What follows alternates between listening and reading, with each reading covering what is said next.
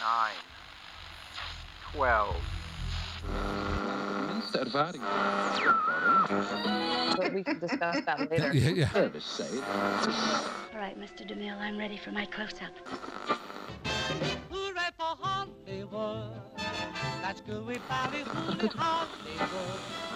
Coming to you direct from our super secret studio. Hello, this is Washington for Beautiful People on Deep State Radio.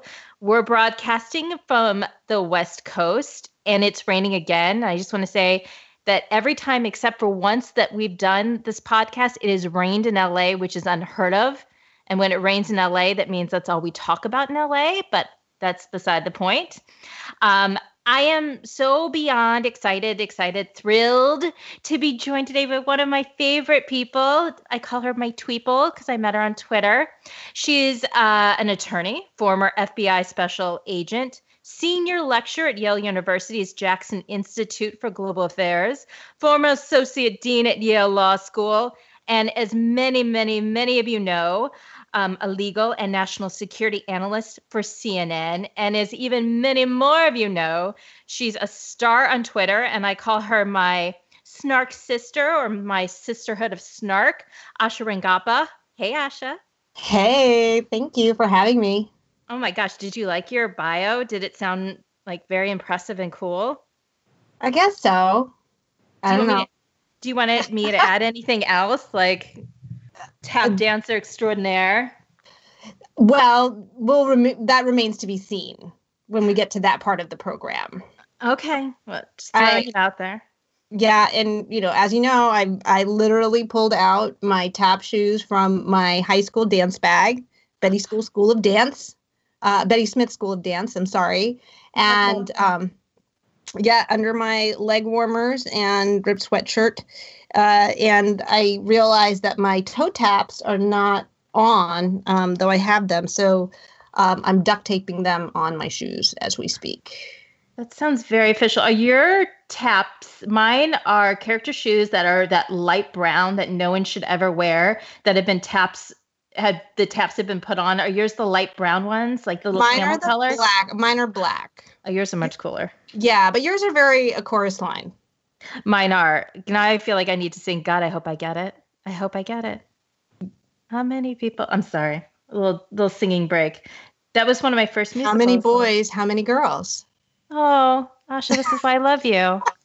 Look at all the people. Chorus Line. I was in A Chorus Line my freshman year in college in my first semester. Who were you in Chorus Line? I was the dance instructor, Larry, who they made Lori. Shut up. No, so like in the first scene when it's like 5, 6, 7, 8, da-na-na-na-na-na-na-na. Yeah. You were Larry Laurie? I was Larry Laurie. Yes. That's a good part. It is a good part. I didn't have really any lines to memorize except 5, 6, 7, 8. But you kind of get to be a little bit of a dick in it, which is kind of always fun. Totally. I was a total snob dancer. Who else did you get? That judged people. So it really wasn't much of a stretch. Oh my God, I would love, that's like the best kind of part. Either the villain or someone who just gets to be bitchy and judgy. Right, exactly. Wait a minute, who else were you? What else did you do in college? So in college, in terms of actual book shows that you would have heard of, Chorus Line, I did, Music Man. They're redoing... I kept thinking Shapoopy. I was like, Shapoopy. But no, I was in The Music Man. I was also a dancer in that. And then I was in The Triangle Club, which I don't know if you've ever heard of.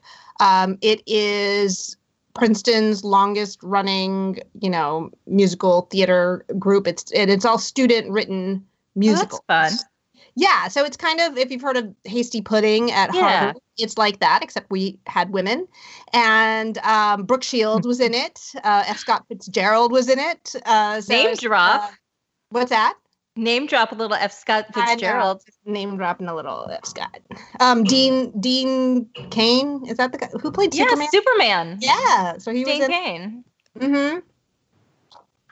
I think he dated Brooke Shields at one point, or I could be making that up. I think he did. They were either in the same class, or because there's many pictures in the Triangle archives of them together. And you know, I was in a couple of shows with Wentworth Miller, who from Prison Break. Prison Break. Yes. Was he lovely?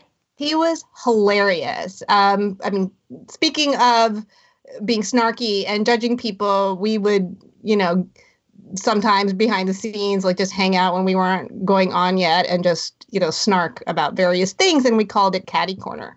Oh, my God. I would have loved to have joined the Catty Corner. Yeah. We were like, let's go Catty Corner. That's amazing. I'm trying to think now of the shows that I did. We did.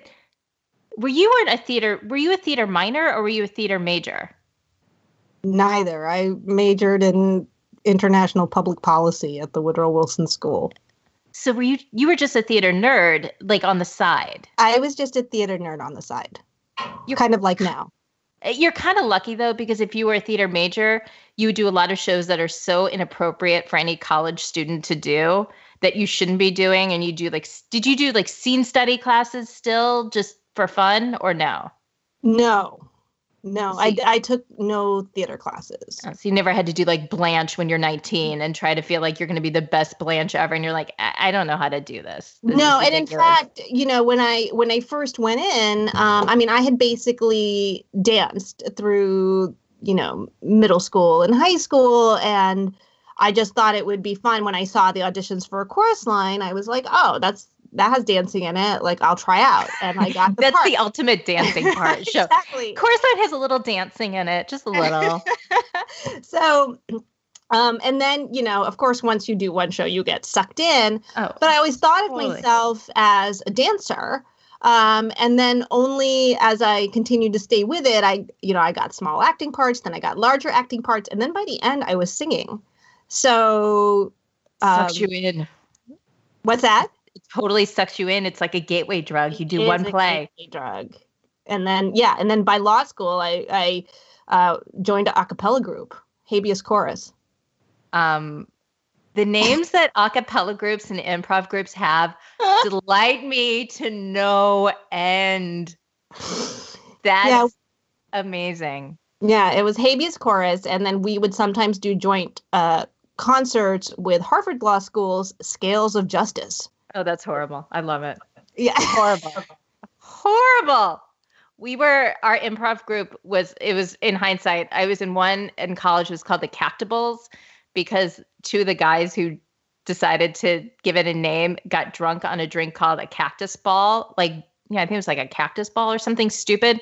And so that's why we're The Cactables. And like for a year, they were like, let's just make up a really cool reason. I'm like, being drunk is not a great reason for a name. And then I'm trying to think, Madden Crowd, which was kind of fun, Far from the Madden Crowd, but nothing as good as Habeas. What is it? Habeas Corpus? That's genius. Habeas Corpus. And then I also, because I was, you know, this person who didn't actually, when I was in law school, you know, law school is very dry. And so I started to get really anxious and I needed a creative outlet. So I started a theater troupe at Yale Law School, which was called The Court Jesters. And we did Shakespeare, and then it went on to do like other legally themed plays. What Shakespeare did you do? We did The Merchant of Venice. It's a good one. Yeah. And then I think the following year, so I did it my third year and then I graduated. But I think after that, they did A Few Good Men. Oh, and very on the nose. Very on the nose. And then they did A Man for All Seasons at one point. So, yeah. Are they still doing is the troupe still going? It's not, you know, it kind of died out because, you know, law students in the last decade or so just became so super neurotic that they don't see the value in doing something that isn't going to give them a professional return. That's my conclusion.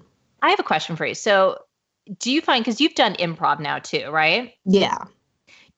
I have a theory because people always ask me about the CIA. They're like, what skill helped you the most? And I always say for bar none for anything, it's always improv. I think everybody should take an improv class. I think that or a public speaking, but I always say improv because if you can think quickly on your feet, be spontaneous, and kind of get out of yourself, it's the best skill you can do. And also gives you that whole like yes and, like any challenge somebody gives you, just go yes and then you can do it. Mm-hmm. Do you, I'm like, do you agree? And hopefully your answer is yes, but. No, I completely agree. I mean, I think that it was probably less directly applicable in the FBI, except for the few times that I did some light undercover operations. But I completely, you know, because you just have to go with it. And I think that's what you were doing as a full-time part of your job. Yeah. But I actually think for the legal profession, it's a great skill. And you actually see many bar associations offer improv class. Really? As a part of their continuing legal education. Yeah, like they will get great CLE credits because of exactly what you said to, you know, if you are, especially if you're a litigator, to be able to respond in the moment. It's actually very good at developing your listening skills and to not self-edit how you are, you know, because that was the first thing that I became conscious of when I started doing improv. I was terrified, by the way, because I'd done theater, but it was all scripted. I was like, I'm really happy to just know what I need to say. And, you know, when I first started, I would have an impulse to say something and I would like literally have this voice in my head that would stop me and say, no, that's stupid or that's not funny. You have to get past that. It's so, people always ask me about improv and then the CIA, and I always say improv is much scarier than anything you'll do in the CIA because it's literally you alone, and you know you're going out there, and you know you have nothing to rely on but your brain. And sometimes, at least when you're working, and your scene partners, which it's all listening because it's, you know, you hear people say, oh, it's acting's reacting, but it really is as cheesy as it sounds. And if you can listen, I also think that's why women are better at it than a lot of men, because I think we're just better listeners. Just generally speaking, I think that's what we do really well. That's why I always think that we're better in intelligence as well, because I think we're just better at listening and picking up on those cues. But I think if you can do that, you can pretty much do anything. Because if you can get up on stage and you can literally, that voice in your head is so loud because that it's so common. Because I'm like, oh, that's not funny. Or you try to almost think of something that'll be funny to say as opposed to like getting rid of all that bullshit in your head and just being there. Yep. When you can do that, that's sort of like, that's where like the magic happens. And then when you see like good improv, you're like, oh yeah, that's what that is. Yeah. And, you know, now that I'm thinking about it, I feel like at one point when I was doing improv in terms of its relationship to the FBI, I felt that it was most like learning to shoot a gun because, you know, in firearms training, what they teach you is that you keep your eye on the front sight and, you know, and you have to just kind of push the trigger or press the trigger. They would never let us say pull. You have to press the trigger and just kind of, you are trusting the bullet to go where it needs to go. And the people who were trying to really control it were the ones who would just shoot all over the place.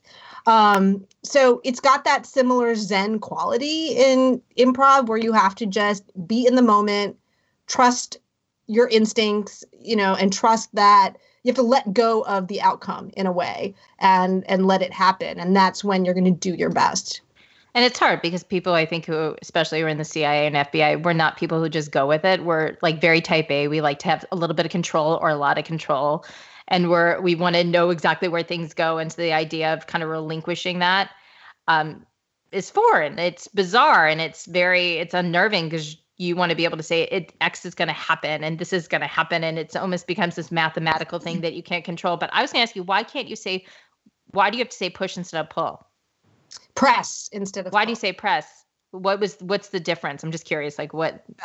Because pulling kind of, I think they didn't want you to, and pulling, I think, made it more likely that you would anticipate the discharge.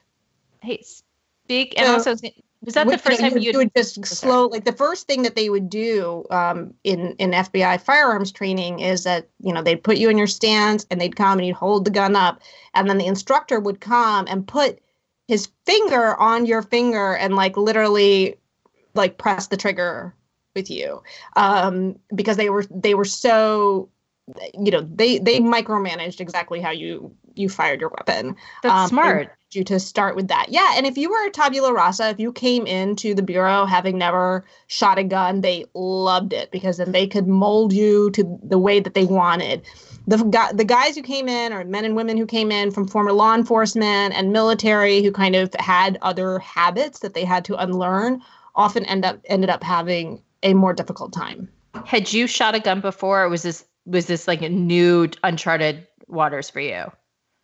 It was pretty much new uncharted waters. I had gone to the firing range with the ATF when I spent a summer working at the U.S. Attorney's Office in Baltimore in law school. And, you know, we fired, I can't remember, I mean, revolvers, handguns, there was like an AK-47. We fired all kinds of weapons, and they were, you know, completely new to me. But they weren't training you in this systematic way. Apart from that, I had not I had not shot a gun. Was it a weird feeling for you? I remember my dad took me to the range a long time ago. Which is bizarre. My dad's like this like very nice Jewish doctor, and like he like collected guns for a long time. And I used to think he had like a small arsenal. I'm like, do you have a militia that you're helping out with? But so he took me, and I just remember the first time thinking, this is a very bizarre out-of-body experience that I was having. And I felt, I don't know, for me, I felt like the power in my hands, and it felt very odd to me. But then I was like, okay, I understand why people get into it as well. Mm-hmm. I don't know. I was freezing is all I remember when I was learning, because it was Quantico in December. Oh, Jesus. And yeah. And, you know, you obviously can't wear gloves or anything. And so my hands were freezing. I was freezing. And then they would make you, I don't know if you had to refill your magazines, but those get really hard to do, you know, particularly when your like fingers are freezing. And yeah, so those are my associations. And the smell of the after you fire gunpowder. Yeah. Is it gunpowder? Is that the right? I don't know if that's the right. I just said that because it sounded like what I've heard, but I could be totally wrong. I'm like, I talk theater stuff. When I say gunpowder, I'm like, oh, did I hear that in a movie? But right. I think that's right. I'm like, did I watch a Law and Order? And was that in it? Did Mariska Hargitay say that? I was going to, because I was just a little bit, because we're talking about FBI and gun stuff and gun stuff. You can tell I'm a theater major. So we're talking gun stuff, you know. Talk a little bit about how you went from, you know, you had an interest in dance and all this stuff too.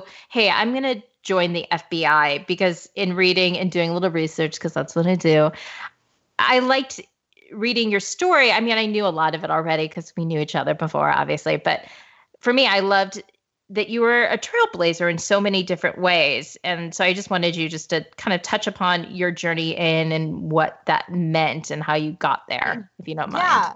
Yeah. You know, I went to law school wanting to be a federal prosecutor. And that was my goal. That's what I was interested in. I was pretty sure that was what I was going to end up doing. And that was why I worked at the U.S. Attorney's Office the first summer in law school in Baltimore, and went to the, you know, firing range with the ATF and all of that stuff.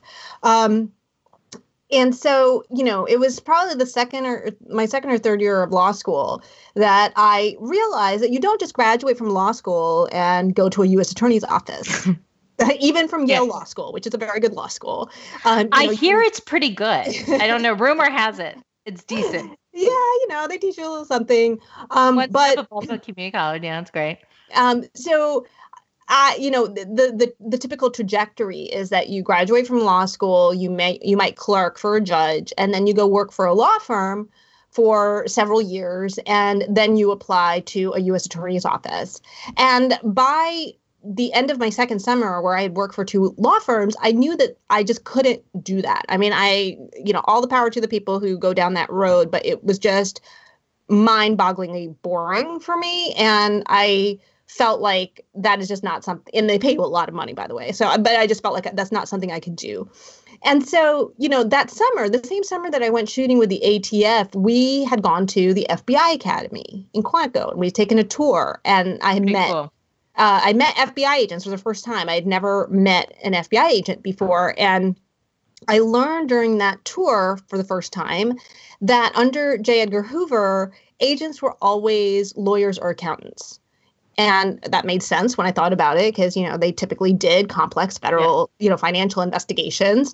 And so that idea had been in the back of my mind. And so sometime in the third year of law school, I thought, well, wait, I could apply to the FBI and I will kick down doors and it'll be kind of like the order part of Law and Order. And I'll just do it backwards. So I'll do that and then I'll apply. I'll do Order and Law. I'll do Order and Law. And, you know, and that's clearly relevant experience to the U.S. Attorney's Office because U.S. attorneys work directly with FBI agents in creating their cases.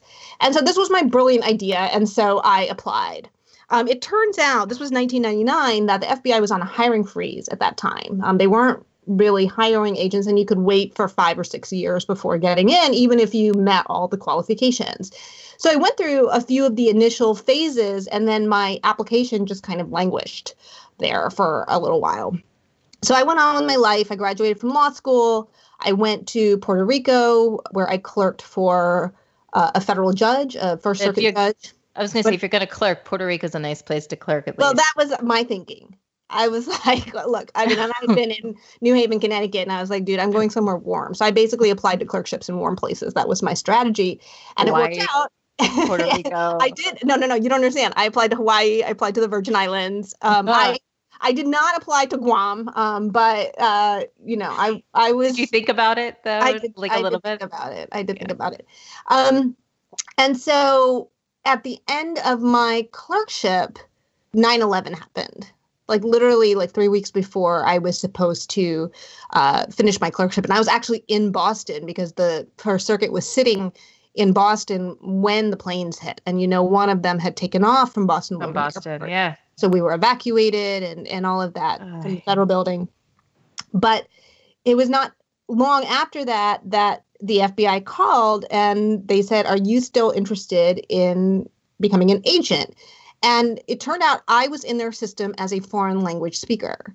And if you remember, after 9/11, all of the intelligence agencies, particularly FBI, is like, hey, maybe we need people who speak foreign languages. This might, you know what? It's not a good idea. Maybe we need people who actually speak a different language. So Right. Because they had like this backlog of like, you know, tapes or whatever that they had been sitting on. And they kind of realized it. And frankly, at that point, they were like, we don't care what you speak. It could be like pig Latin. Come on in, you know. So I said yes. And so that's how I got into the CIA was my pig Latin skills, by the way. I'm fluent. They tested me. I was like a 4 or 5. I was amazing. Yeah. And, you know, so they were very aggressively hiring then. I mean, Congress gave them money to hire thousands of new agents. So, you know, in about 9 or 10 months, I mean, it took my background check took a while because I had done a lot of travel. But that's how I ended up in the Bureau. And how long was it from when they started? I'm just curious compared to CIA, like how long did it take you from the start to the finish? Like when they said, okay, are you still interested to, hey, welcome to Quantico? Let's see. So I got a call from them, I think in September, like, or even October of 2001. And then by the following August, I think, they had accepted me. And then it was just a matter of waiting for a slot at Quantico. So, you know, they were hiring so fast that, and they were just pushing people through every 2 weeks at Quantico that I just, you know, it was a matter of when they had a space to put me into the training. Were you the diversity in your training? Like how, just like when I joined my class, it was very white male. And I remember people saying I was the diversity. I'm like, I'm a woman and I'm like a Jewish woman. But if you're counting that as diversity, it's a little sad. And now they're getting much better. They realize that they're the power and the absolute need, and it's not an option. You need that kind of diversity. I was curious what it was like for you joining back then. You had to have been this unique unicorn in a sea of like a lot of white males. Yeah. You know, and by the way, a little note, I did also apply to the CIA. Did you? I did, and I got like this little tiny note that had no return address that was like, "We have received your application, and we will notify you if we're interested." And then I never heard from them again. It is a manila envelope with no return address, because I remember the first time I was like, what is this? Why is somebody like cranking me with no return address? And then I was like, oh, okay, that's what that is. Yeah, I was surprised that they didn't like cut out letters from a newspaper and to make it look like a ransom note. Like, you need to arrive to Langley. And I was like, oh, look, they cut it out of an Us Weekly. That's fun. Yeah. You know, when I finally reported to the New York field office, my training agent, and then who became my partner, was Indian and Indian American. And he had been in the Bureau for 5 or 6 years. And he had literally been tracking all of the Indians in the entire Bureau. Okay. And so he informed me that I was the first Indian female special agent. Are you kidding me? I don't think this is like official anywhere. So I'm like literally going off what my Indian partner said. We're going to count it. It's official. It's official now. So, I mean, to answer your question, I just don't think that was, I'm sure that they had been mindful of it, but they weren't like, I don't think they understood how important it was to the mission of what they needed to do.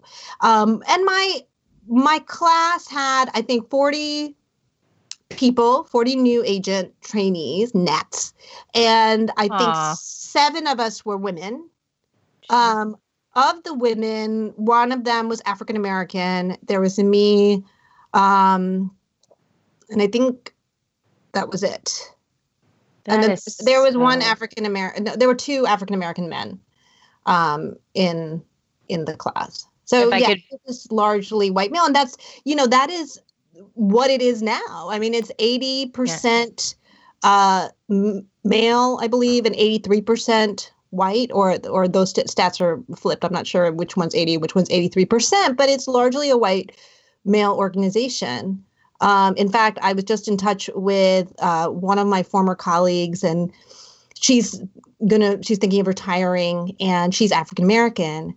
And she said, honestly, one of my considerations about, I feel bad leaving because there are so few African-American women in the Bureau. She said it's less than 1%. That's so sad. It is so incredibly sad to me. I don't blame her. I'm sure she feels a responsibility, and she wants to be able to sort of, I'm sure, shepherd and to be there and to role model for young agents coming up. Yeah. I don't understand. I'm hoping, like, I know with the agency, they're doing a much better job, and the top 3 leaders at the agency right now are female, which I think is amazing. And that is great. And it's, to me, it's very heartening. And I hope I hope, fingers, toes crossed, that sort of diversity rolls into everything else, is because it's more of a 50-50 split there. I didn't realize it was like an 80-20 split over at the FBI. For some reason, I thought it was there's a little bit more parity. So that's, and that's specifically, just to clarify for listeners, that's for agents, right? Yeah. So if you look at analysts and support staff and all of that, it probably, that the statistics are higher, but I'm talking about special agents, the people who are carrying guns and conducting investigations, which, that still matters. And, I'm curious whether what you heard from the CIA, like, what was their internal pushback about the leadership becoming female? Because I actually I don't know how the FBI, the rank and file, I mean, I think conceptually they are in favor, they would be in favor of a woman being the director of the FBI. I think if and when it happens, it'll be an adjustment. It's interesting. First, I should walk back, because I'm sure in ops and like for case officers, ops officers, I'm sure it is more male. I was thinking as a whole in just the agency population,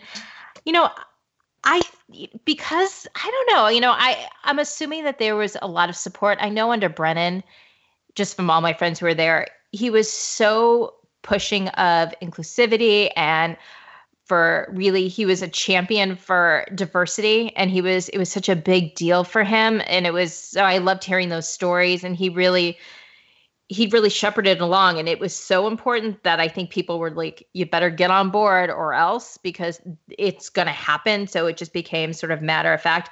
I don't know how it was under Pompeo. I'm sure not great. And I'm sure now it's better under Haspel. But yeah, it's interesting. I should ask some friends. I was curious. I was going to ask you if you have friends who are thinking about leaving or retiring because of Trump, or if they're just keeping their head down, because I think it's such a difficult time. When I'm talking to some of my friends, it's so disparaging. And I have a friend who's been there for 3 decades who's thinking about leaving. And I can't imagine. I'm like, you're so close to retiring. And he's like, yeah, but it's impossible. And I have other friends in the federal government that are so just, you know, they're out of their mind. They're saying, you know, how do we do this? You know, some people are like, we're just going to keep our heads down. We're just going to do the work. He won't be here forever. We believe in it. But I just think it would be so hard, especially now under the attack that the intel community is going under, to do your job and to feel good about your job and to feel like what you're doing matters. And if you're trying to protect sources and methods, which is the most important thing, that they're actually going to stay safe and protected under this administration. Yeah, you know, I think it's interesting because there's such a difference between the FBI and CIA when it comes to the relationship with the president, right? I mean, for the CIA, they are collecting intelligence with the president as their ultimate consumer. Yes. And they are also implementing the president's policies in terms of executing operations or collection taskings based on policy objectives. And it's interesting because I think with the FBI and with the Department of Justice in general, there's a little bit more distance, right? Because there, you know, you are doing investigations based on the U.S. code, based on criminal laws that are passed, or monitoring foreign intelligence activity. It's not so dependent on, you know, it doesn't change so much administration to administration. I mean, priorities might change. Like, we're going to prioritize drugs over whatever, or not emphasize civil rights. I mean, that's not great. And I think that has caused some demoralization. But just in terms of the day-to-day, I don't think FBI agents really think of themselves as working for the president. Okay. In kind of what they do, they are looking to seek justice, you know, or stop threats to the country. And there is that distance. And I think that they have, it's a good thing, because I think it can insulate from some of the direct attacks. Yeah, it's maybe so in a toxic way that's probably harder at the CIA, I would think. It's pretty, I mean, it is. It's such a toxic environment. And you're right, because I think there's more of a black and whiteness when your job is law enforcement. And a right and a wrongness that you can't really, well, you can argue with if you're the president, but you can argue with it a lot. But realistically, that's what it is. And I think there's so much gray and murky within the agency. And ultimately, yeah, when you have your ultimate consumer doesn't care, or you question where his loyalties are, I think that's where the challenge lies. And I can't imagine what that challenge is. Did you, when you were in the FBI, did you always do counterintelligence, or was that something you wanted to do? Or how do they decide what you're going to do at the FBI? Like, what would they say? Okay, Asha, this is where we feel like you have your skill set, or is it just sort of happenstance? And they put you where the needs are. You know, I went in 2002, and remember, Mueller had just been appointed. I'm kissing my hand to the heavens every time you say his name. Mueller. Yes. No, he wasn't. Mueller is so no nonsense. He actually gave me my credentials at the FBI Academy. And, you know that from my Twitter banner photo, which oh my God, I love that photo. But his speech to our graduating class was basically, you know, if you don't like this job, you can get out, because there are 60,000 people ready to take your place. And we were like, and that was like his inspirational speech. So we were like, hey, got it. Okay. So suck it. Exactly. And so, you know, he came into the Bureau a month before 9/11. And after 9/11, the FBI was raked over the coals. I mean, as was the CIA. But, you know, with the FBI, there was talk about, you know, should we actually split up? the FBI and separate out its counterintelligence mission from its, you know, or its national security stuff from the other side. They're not capable of collecting intelligence. It has, you know, they only think about criminal investigations. So they were under a lot of pressure, and it's really a credit to Robert Mueller that he was able to. I know the cloud split and sun comes down, but he shepherded the agency through that. And a part of that was basically sending the message, kind of in the same way that he did to our graduating class, that things are going to change. And one of those things is that we are prioritizing intelligence and counterintelligence. And so that became a priority. So even though my concept of going into the FBI was kicking down doors, when I got in, you know, and I reported to New York, I actually reported originally on the first day to the background check squad. So this is typically new agents when they come to New York. They do a year of like rotations between different squads to get experience. And so you first start at doing background checks, and that lets you go and interview people and get experience doing that. And then you might do surveillance for, you know, a few months and all this stuff. But I showed up the first day and the supervisor said, actually, the SAC of the counterintelligence division wants to see you. Special agent in charge is basically like the head of the office. So I was like... It's like the COS for the agency, like chief of station. Yes. And I was like shitting in my pants. Like I was like, what did I do? Like, did I do something wrong? How did I fuck up so quickly? Exactly. Like, why would... And so I, you know, go to, you know, his front office, his very large office. And basically, I mean, he said to me, look, you know, you have certain skills that I cannot waste for a year with you doing, you know, rotations in something else. Like, you need to go directly to this particular squad. And so he sent me, and, you know, that's where I met my partner. So I was doing that from day one. And I got thrown into a lot of, you know, really interesting cases. And it was really... I mean, it was a side of the FBI that I just didn't know about before.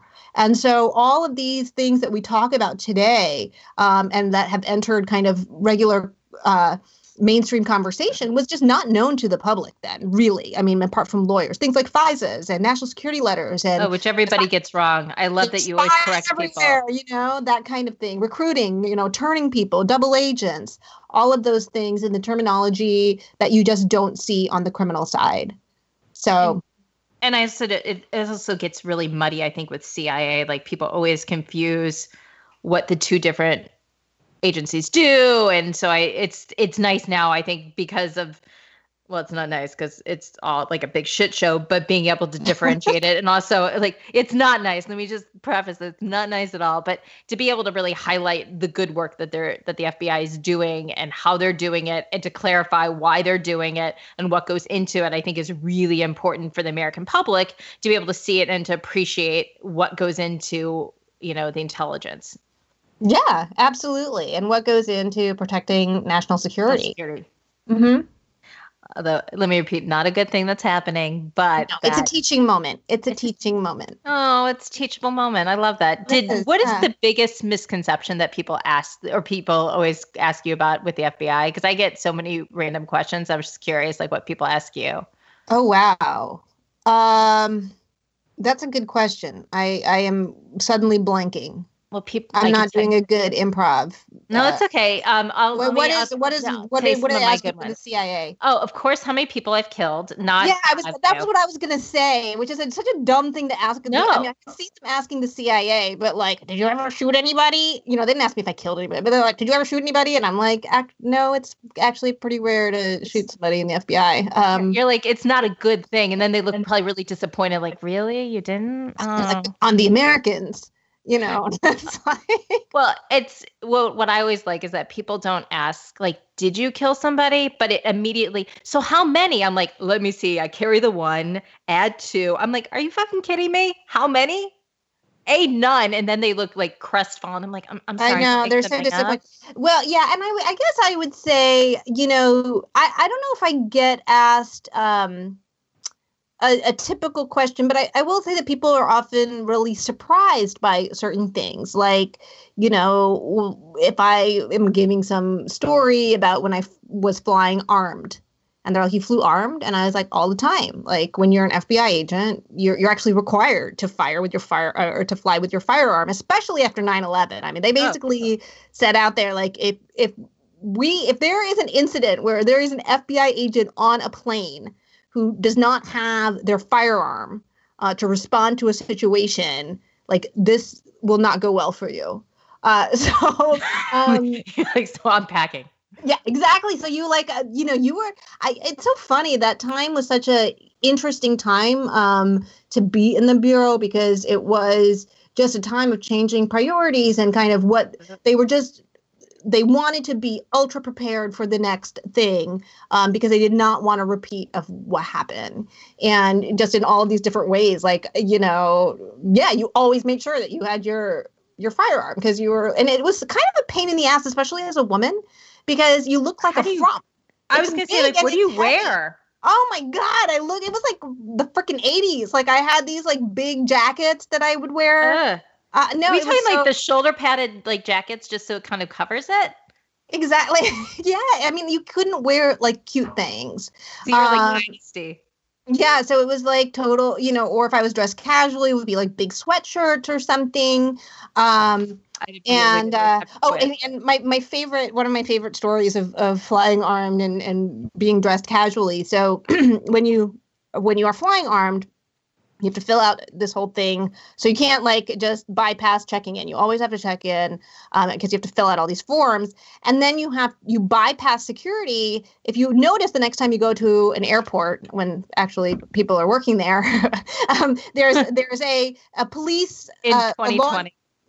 There's a law enforcement officer who's kind of sitting to the side, like where people are usually walking out of, coming from inside the terminal out. Yeah. There's somebody there. So you can go over there, and what they do is they check your credentials, and they basically do a double vet of the fact that you're carrying a firearm onto an airplane. And so I was in JFK, and I went, and there was a New York NYPD guy, and he's checking my creds, and he's chatting it up with me. And I was just dressed in, you know, like a long button-down shirt that covered my gun and jeans and tennis shoes. He was totally nice. And then as I was walking away, he looks at me, and he says, by the way, good disguise. And so I so insulted. I said, thank you. And yes. I mean, I didn't even know what to, like, I didn't know, did he think it was like the movie Soul Man, where I was like really, you know, a white person. Underneath. Exactly. Like, I mean, I don't know what was going on, or if it was. Did he not like my outfit and he's commenting on that? But, and I don't think he was trying to, like, it was like really like a thumbs up, like we're both in on this. And I don't know. That's what it was. Like, it's sort of like and then that's probably what he thought. It was like CIA, like, good disguise. She's going to rip off her face later. It's going to be amazing. So cool. And you're like, okay. Yeah. When people say that, I always pretend like I'm going to rip off my face. Like, they're like, are you wearing a disguise now? I'm like, yes, right this minute. I'm wearing a disguise. This is not me. Yes. I just wear it all the time just for shits and giggles. It's how I pick up boys. That's amazing. Good disguise. Did he give you a little wink and a little thumbs up? Kind of. Like, I think he might have even been flirting with me. Like, I don't know what he meant. And my motto in life, when people say things, which my students tell me are considered now microaggressions. They're like, Professor Rangappa, that was a microaggression. Because I love telling that story because it's just so stupid. And I'm like, you know, I have just learned that I just say thank you. Like, when I meet people and they are like, and this happens to me not infrequently, when they say, you know, you speak wonderful English. Oh. And I've just learned to say thank you. Because, you know, what do you do with that? Like, what are you going to say? And I mean, every time I get something along those lines, I think that they legitimately believe that they are giving me a compliment. Do you know what I love is when people insult me, like, someone said, you know, like, you have that Jewy look, no offense. They throw in no offense at the end of something really insulting, because that's going to make it non-insulting. Right.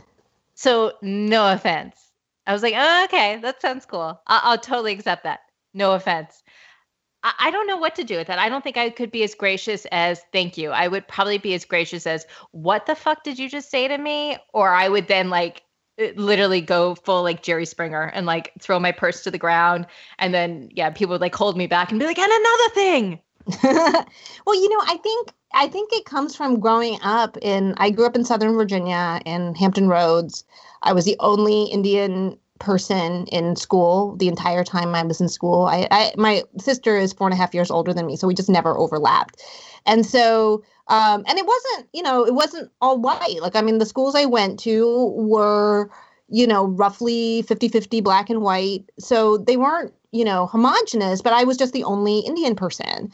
And to make things worse, by the way, you know, Southeastern Virginia has a lot of Native American history.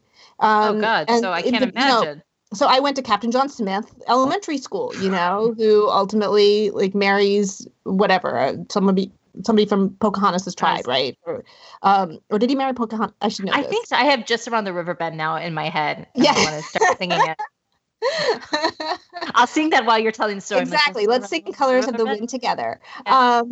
But, you know, so when I was growing up, you know, in elementary school, these are children, right? So they're asking this very innocently. They ask, you know, what are you? And what they're asking is, are you black or white? And I would say, well, I'm Indian. And then they would, you know, get kind of this very fascinated look on their face. And I mean, I got all kinds of responses like, how? You know, like they would make the house, like they thought they were like saluting me or something, or they would ask me if I lived in a teepee, or they would ask me what tribe I was from. And it was incredibly confusing, which is also why I hate Christopher Columbus, because he started this whole freaking nonsense by getting lost. So, but you know, he was a guy and he wouldn't ask for directions. Exactly. So, you know, I feel like it's become so much like ingrained in me that to get questions like this, that it's just kind of an auto response to just be gracious about it. Because I kind of have a default, I think, unconscious assumption that people, they're just ignorant, like they don't know. And that's just, I don't know. There's going to be tapping after I say this, but visit deepstateradionetwork.com and you can support all of our work by becoming a member. If you're a member, you receive early access to all the podcasts and one-on-one new things for interviews, discounts on Deep State Radio swag, which is super, super cool radio swag. And you get the daily newsletter. And Valentine's Day is coming up. And what better gift to give to your sweetheart than the gift of the Deep State? And you can give them a Deep State membership. You can also follow Deep State Radio on Twitter, on Facebook. You can also follow Asha on Twitter, and you can follow me on Twitter as well. And we'll be tweeting out all this stuff. Asha, how's the duct tape coming? When I got my shoes out of my dance bag, I did not have, and I think I mentioned this at the beginning, I did not have my toe taps on. So in true MacGyver fashion, I got out my duct tape and I taped them on. Okay. So the sound may be a little bit sketchy. I'm now putting. Look, if anyone's judging our tap sound, then we've got bigger problems.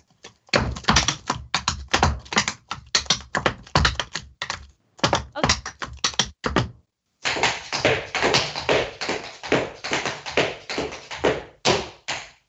I'm getting you on Dancing with the Stars. This is my new goal for 2019. I mean, first of all, have they ever had an Indian woman on Dancing with the Stars? It doesn't matter. They've never had you on Dancing with the Stars. There we go. Ooh, that was good. And then, yeah.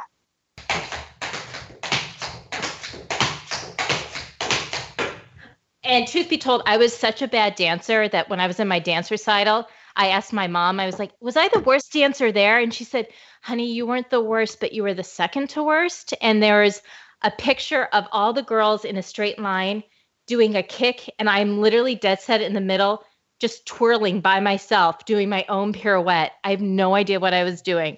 So the fact I can do this, I'm really excited. I'm so excited I got to tap with you. That was basically my daughter at her recitals. So I put her in Taekwondo. That's amazing. It's beautiful. And I don't want to keep you because I know you have to go. I'm so sorry. No, it's beautiful. I'm glad we got to end with the tapping. I am too. And I just want to say thank you so much. And I already did the goodbye, but everybody just check out Asha on Twitter. And we're going to be doing a podcast, God willing, hopefully, fingers crossed. Asha, Molly Jongfass, who's amazing on Twitter. She's hilarious and lovely and wonderful. And I will be doing live commentary of the State of the Union as long as the State of the Union happens. And if it doesn't, we'll be pissed and we'll try to figure out something else we can do instead. But hopefully it'll happen. You can see us all again. So thank you so much, Asha. I love you. Thank you. Love you too. Bye. Bye. Thanks, everybody. Deep State Radio is a production of the Deep State Radio Network, a division of TRG Interactive Media. Our podcast today was produced in cooperation with Goat Rodeo Productions and was supervised by Ian Enright. Join us again for another episode of Deep State Radio. If you don't, we know where to find you.